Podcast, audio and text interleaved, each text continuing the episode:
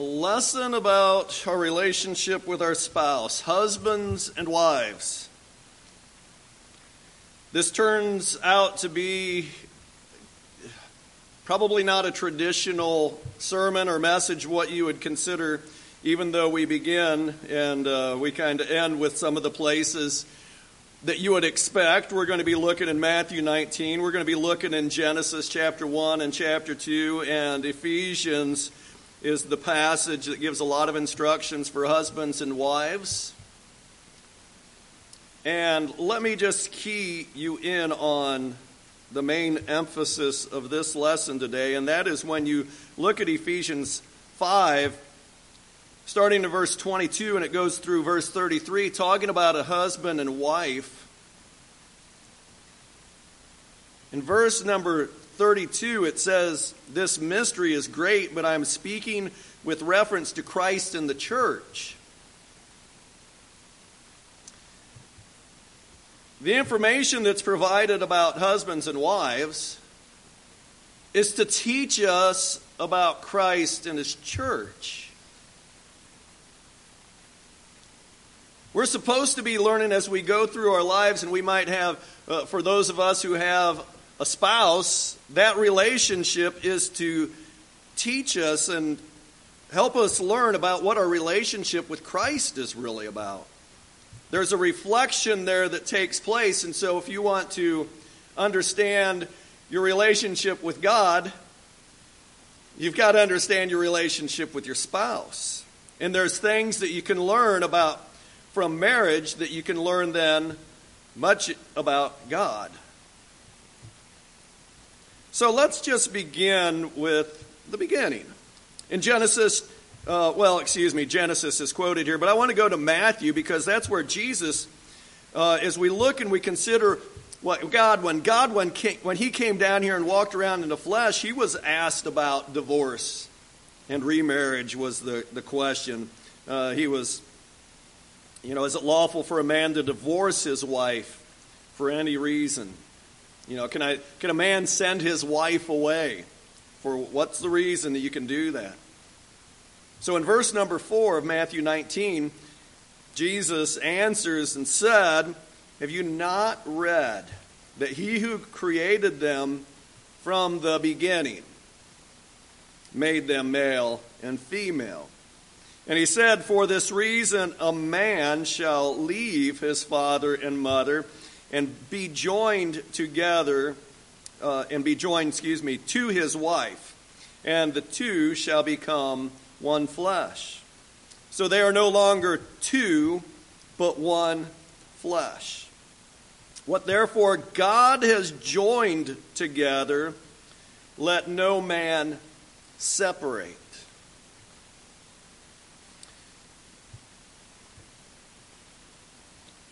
Most important point that we can learn there is that God takes two and joins them together. That's the essence of marriage. God takes two and makes them one, joins them. And what God joins together, then, we are not to separate.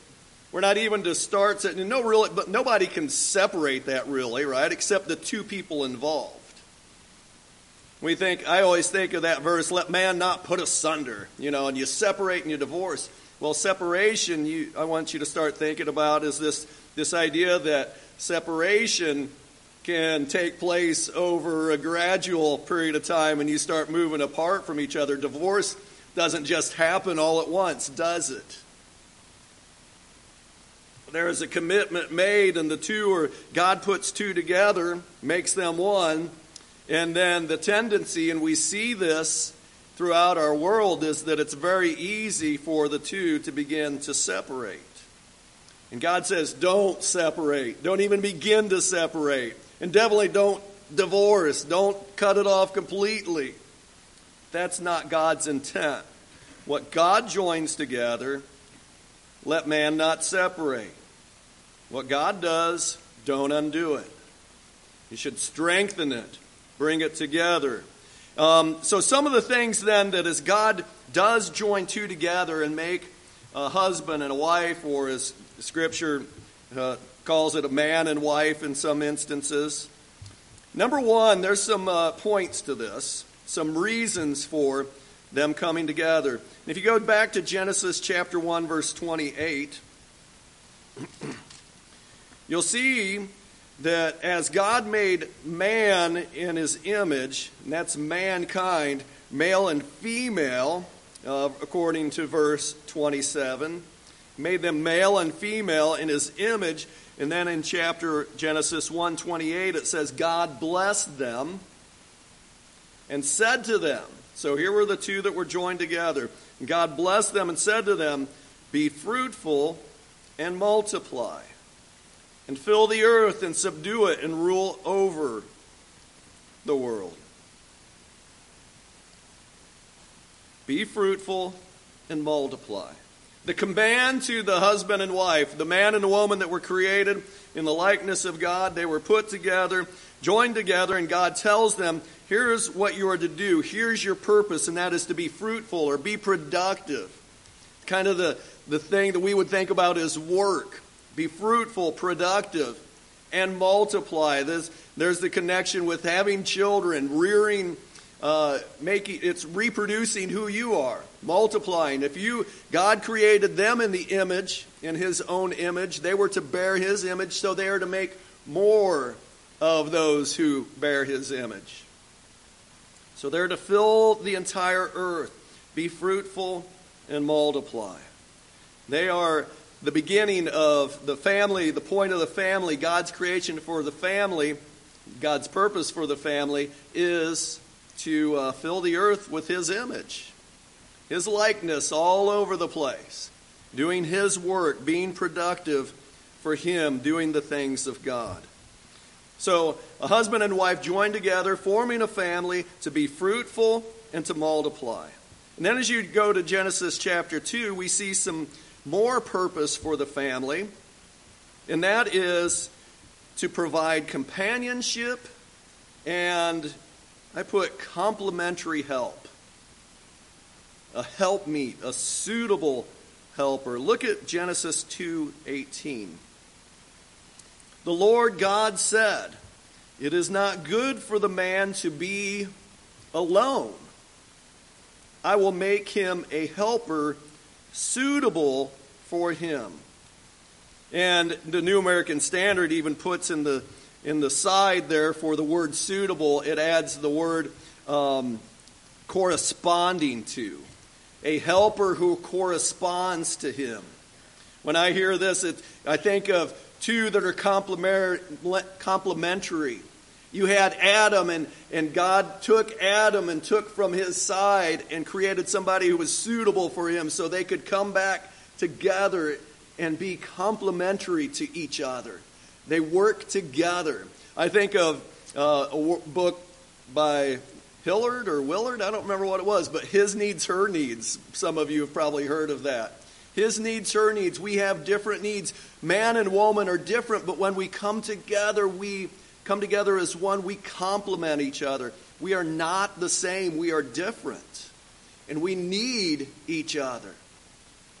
That is how God designed it, is that we help each other in a complementary way. You are, you are better when you have a spouse come and join with you. And there's some information about that that kind of makes us already start to think about God a little bit. When we, uh, we think about God loving us, we are different than God. Because sometimes when two come together and you're with each other 24 7, that's when things get tough and you, this person this other person complements you that makes things better but sometimes that makes us in our differences it makes us butt heads when we don't do things god's way and so when two different forces come together and we butt heads that's when it's it's really hard sometimes to love each other to stay committed to each other it's hard it, marriage is really difficult to stay focused on being one when the other person doesn't always think the same way you do. But that's a complement to each other. You have to look at it as that. You have to understand that. It's not good for a man to be alone. You need a helper who is complementary to you. It's not good for a woman to be alone. It's good to have someone who comes along and helps you and makes you more complete. And in our overall series about relationships, the overriding thought that we have is that we are to live at peace with everyone. And we understand that idea of peace as having a whole, complete relationship with each other wholeness, oneness, completeness. Not butting heads, and it requires work because sometimes when we don't think the same, when we don't act the thing same way, when we have different priorities and we start to come together and butt heads, we got to figure out how to work together. And ultimately, that's how we're supposed to be working with God. We adjust to His ways. We're starting to think like Him. We're coming together. We want to be one with God. We have to give up our own ways of thinking and focus on Him. So, husband and wife are joined together by God to be fruitful and multiply, to provide companionship and complementary help. And number three, then, to show the relationship between Christ and His church. I've already read that verse in verse 32, but this is an indication that we need to start thinking about Christ and His church as we start thinking about our relationship with our spouse. Note um, on your on your outline today, I've provided uh, I've provided a, tri- a diagram, a triangle there, and above that triangle it says this. And this is the thought that I kind of this is a thought that comes from some of these verses. It's a thought that I think is important as we start to understand this main theme about how our relationship with our spouse, how it uh, it informs our relationship with God. It helps us to understand our relationship with God. Here is the the statement that I make. The best statement I could come up with, I hope encapsulates a, lot of what we're going to learn today. We must learn covenantal, faithful love that can be merch, nurtured with two coming, to, coming closer together instead of separating. This covenant requires turning away from others. So you think, so just think about this for a second. Hopefully that's not too weird of a statement. But when you uh, when you come together in a marriage, that is a, it's a covenant. It's a forever commitment. It's the closest thing that we have when we get married and we stand before God and we you know we say a lot of these things when we get married is it before before God and these witnesses I take thee to be my wife to have and to hold from this day forward forsaking all others it's a covenant. It is a promise before God saying, I will not forsake this. And it is a deep and powerful statement. We must learn this idea of a covenantal love, that I am committed to this covenant.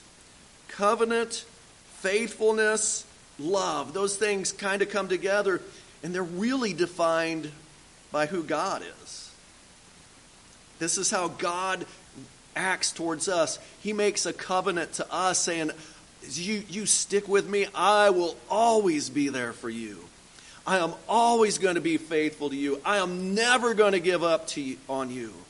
You think back to the, the sermon that we had, I don't know how long ago it was, not too long ago, and we said an unusual love story.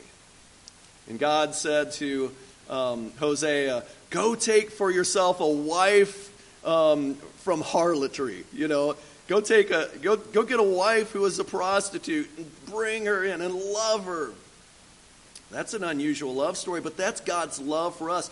He makes a he grabs us, he brings us in, and he loves us, and he is committed to us. He is faithful to us. He doesn't let go, and as long as we don't just slam the door and run away. He is always there for us. And our lives, our, our, our marriages are supposed to be a picture of this. And so as we understand it, how, you know, this is, this is hard. And so we kind of start, as we already start thinking about difficulties that we have had in our marriages and broken marriages, they're all around us, and we've experienced those things. We've been close to those things and had those times. It shows us, it makes us aware that really our relationship with God can be that difficult, at least from our end. It's tough. It's tough for us to stay committed to God, just like it's tough for us to stay committed with somebody who is made to complement us, but so many times those ways that we're different, it makes us butt heads and it puts up a, a wall between us. And we have to learn that that is what God, our relationship with God can be like, at least from our standpoint of going to Him. It's, it's hard. Marriage is difficult we got to realize that our relationship with God can be difficult, and it requires us to be committed. That's this idea of love is commitment. Even when it gets hard, I'm still committed to it. You know, and I think a little bit to when I was young and I would roll that pencil on, or I'd put the pencil down on the table and say, God, if you're there, really there, just move the pencil. You know, I know how easy this would be. Prove to me that you're there, God, by moving that pencil. Oh, so easy for you, dear God. Prove to me that you're there. And I was wrestling with that. Our relationship with God can be like that. It can be difficult and we can struggle. And you know what? God never moved that pencil but we worked together through that. And I, I, even though it was hard for me, I maintained that relationship and I kept pushing, I kept believing, I kept holding on to God, and I kept talking to Him even when I was doubting Him. You know, that's the funny thing about putting that pencil down. I didn't do it just once, I kept doing it because I still believed He was there. And so we keep working on our relationship with God, and we got to keep working on our relationships with our spouse we must learn covenantal, faithful love that can be nurtured. That nurture part is the work part. We want to grow closer together, closer and closer and closer. Just like we want to grow closer to God. Closer together instead of growing farther and farther apart. That's the natural flow of marriage is. It's a natural flow of anything is to fall apart and get farther apart. This world as it spins, the universe as it spins, and atoms as they spin, the tendency is for everything to fall apart. That's why the fact that there is a creation is so remarkable because uh, things don't usually come together and make more organization, they fall apart.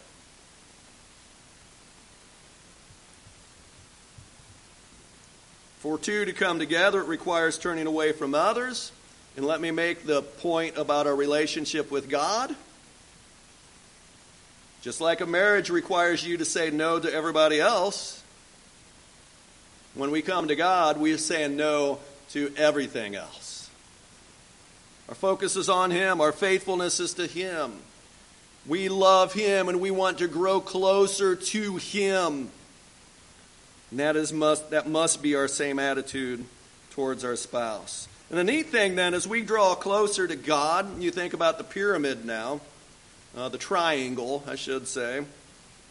As you have a man and a wife, oh, they think they're oh so close that it'll, it, uh, it'll wet on the wedding day. We're, we're perfect together, we're a perfect match. And then start, you get married and you start going through life and you find out, oh, we think differently about this and that. And it gets harder, right? and you realize, oh, we've got to grow together. The best way for you to grow together with your spouse is to both for both parties to grow closer to God. And as you think about two, as they grow closer to God, and you make it your commitment to grow closer to God, that as you move closer to God, then you're coming closer and closer together. I love that picture of a triangle when it pertains to marriage Draw closer to God, and you'll draw closer to one another. So read together and pray together. do those things that uh, life tries to uh, fill your fill up all of the time you have with other things, and you're like, oh, we got to do something to nurture our relationship. Do those things, nurture the relationship. And for those of you who aren't married yet, you might be married someday, the encouragement for you is to find a spouse who will pull you towards God. And you can walk hand in hand together and grow towards God. So don't look for somebody who's going to push you away from God. And also make sure that you are a spouse who is bringing your spouse, your husband or wife, because they have married you, they're going to be growing closer to God. Be that kind of person. Look for that kind of person. Okay, so now to the Ephesians. And that's really the the thrust of this message, uh, we'll get to at the bottom. It kind of comes back. But I'm, these points from Ephesians, I'm just going to go through quickly. But go to Ephesians 5. And there's a lot of information that is great information about the relationship of a husband and wife, the wife to the husband, the husband to the wife great information in here that we find, and after we're done and we consider the information that is taught to us about husbands and wife, again, he turns it right back and says, Well, we're really talking about your relationship with Christ. Ephesians 5 22 through 24. Wives, be subject to your own husbands as to the Lord. For the husband is the head of the wife, as Christ is also head of the church he himself being the Savior of the body. But as the church is subject to Christ, so also the wives ought to be to their husbands in everything. So, wives, the question do you submit to your husband? Are you subject? And that's the, the word submission I'm using interchangeably with this idea of being subject to. You know, so if somebody is, you know, the church is subject to Christ because Christ is in charge, well, in a family, the man is spiritually, he is the head of the family. Are you willing to subject yourself to him? How well do you do that? Do you subject your, to your husband? Do you submit to your husband? Um, more on that later. Uh, verses 25 through 27 of Ephesians. Ephesians. It turns to the husbands now. Husbands, love your wives, just as Christ also loved the church and gave himself up for her. And by the way, pause. A lot of times people hear that, well, one's supposed to subject themselves and the other one's to love. And it seems like the idea to love somebody is, well, that's so much easier than being in subjection to somebody. I don't think that's the case. Because love is defined here. This covenantal, faithful, loyal love, sacrifice sacrificial love, the word sacrifice and, and denial of self to put somebody else first comes into play here. And that is the essence. I would ask you to consider that the command for the, uh, the husband is as difficult, if not more challenging, than the command to the wife. Verse 25 again Husbands, love your wives just as Christ also loved the church and gave himself up for her so that he might sanctify her, having cleansed her by the washing of water with the word, that he might present to himself the church in all her glory, having no spot or wrinkle in any such thing, but that she would be holy and blameless. So the command to love is tied to Christ. Christ, how much did he love? He died for the one that he loves, the church. So, husbands, do you love your wife with a self sacrificing love? And all husbands join with me in saying, Boy, I could do better at that. Husbands, do you love your wife as your own body? Verse 28 goes on. It says, So husbands ought to love their own wives as their own bodies. He who loves his own wife loves himself. For no one ever hated his own flesh, but nourishes and cherishes it, um, just as Christ also does the church. So, husbands, this next question was Do you love your wife as your own body? Husband, do you nourish and cherish your wife? Two questions here, really. Um, you know, and it goes back to this idea of, you know, in the overall picture of the marriage, do, are you nurturing the marriage? So, are you nurturing your wife? Are you working for that? Or as you think about being fruitful and multiplying, as the command was in the garden, part of the fruitfulness is that your marriage is growing. You're committed to that. You're working on that. It's not something that's just there. Are you committed to nourishing and cherishing your wife? You know, holding your wife above all things. Do you cherish her? Does she feel cherished? Not do you think you do something that makes her cherished, but actually, are you doing things that actually accomplish that? Um, those the five love language was has been very popular for years now and sometimes people you know you'll give out love the way that you want to be loved and then the other you're you're loving your spouse in the way that you like to be loved and it turns out the whole time your spouse feels unloved because they're not loving you're not loving them in the way that they feel loved so you have to work on loving each other in a way that honors and actually does cherish your spouse. Um, Ephesians 5:31 says, "For this reason a man shall leave his father and mother and be joined to his wife, and the two shall become one flesh." And here's that that question I just posed: This: Are you committed to your spouse? Two coming together to be one forsaking all others. You're in a covenantal relationship, nurturing that, growing that, coming closer together, not being separated little by little, but little by little, you're getting closer to God and closer to one another. Do you have that kind of commitment? Are you faithful to that?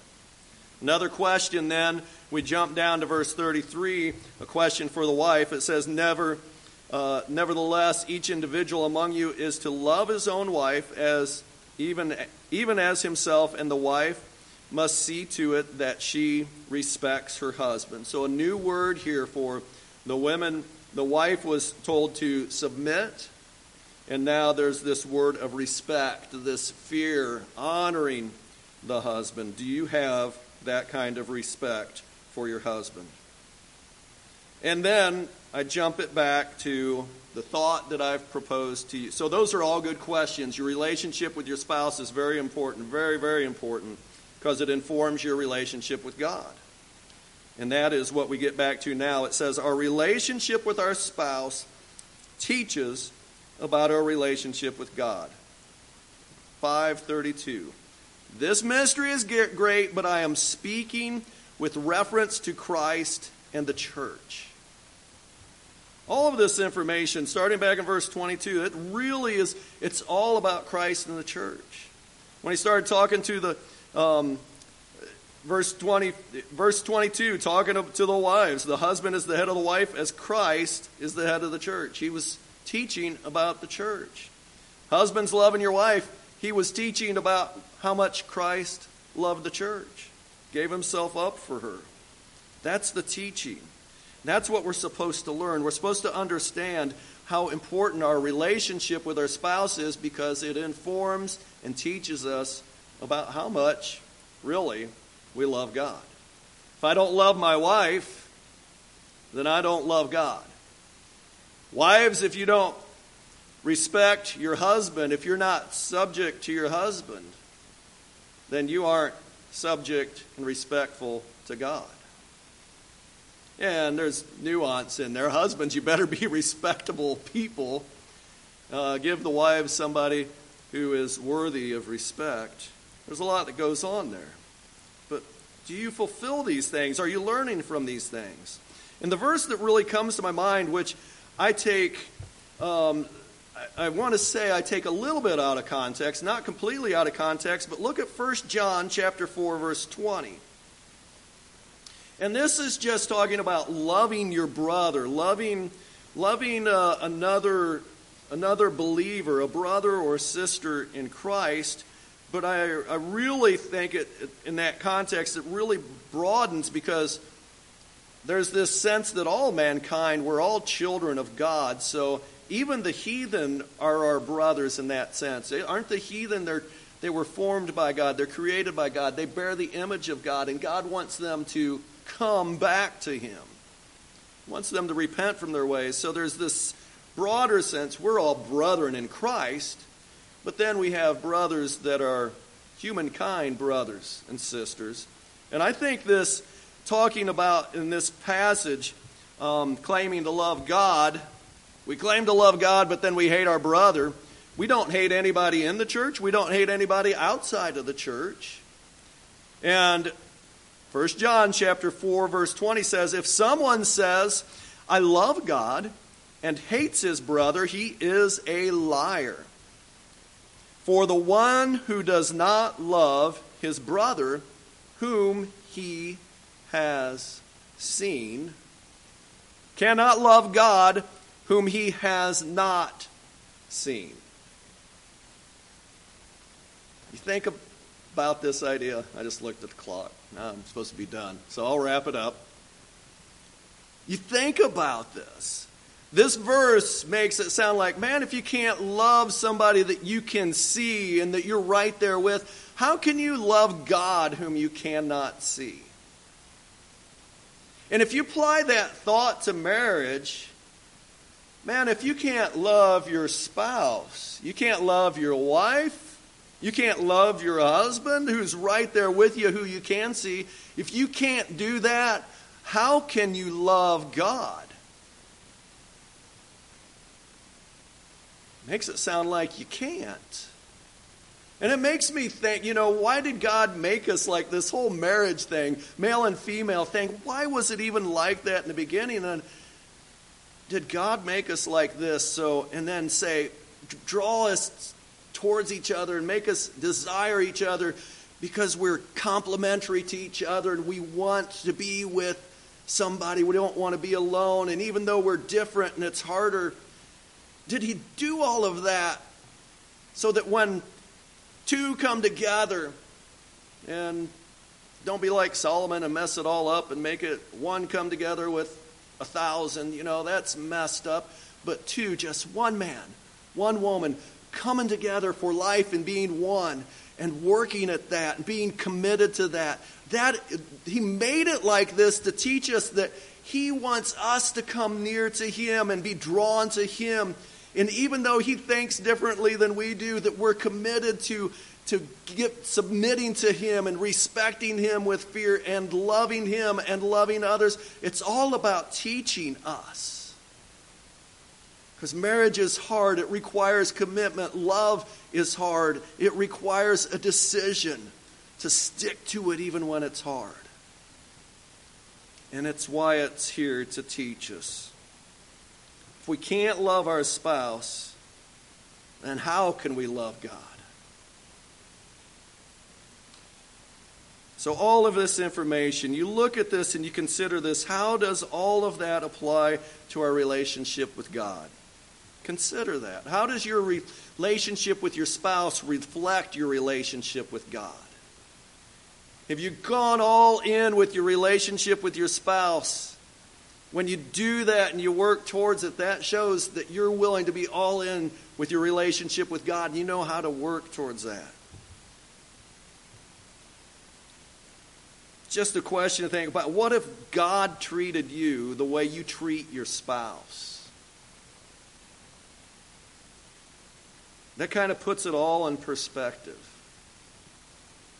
So today, I just ask you to focus on, for those of us who are married or someday maybe you want to be married, realize this relationship is it's so important and it tells us so much about our relationship with Christ. So if we're committed to God, we're going to be faithful to God, we're going to forsake all other things, and we need to consider can we even do that with somebody that we can see and be with and, and enjoy. And can we do it down here? Can we do it in the flesh? So focus on that relationship with your husband, with your wife. Keep working on it. Don't give up. Don't ignore it. Don't put it to the side. Nurture it. Draw closer to God. And draw closer together. May we all commit to that. If uh, there's anybody here who needs the prayers today, you're welcome to come and we'll pray for you. And if there's anybody who uh, you want to be in this kind of commit, committed relationship with Jesus Christ, you want to be joined together with Him, be one with Him. You do that when you get married to Him in baptism. If there's anybody here who wants to do that, I encourage you to come today as we stand and sing number 662.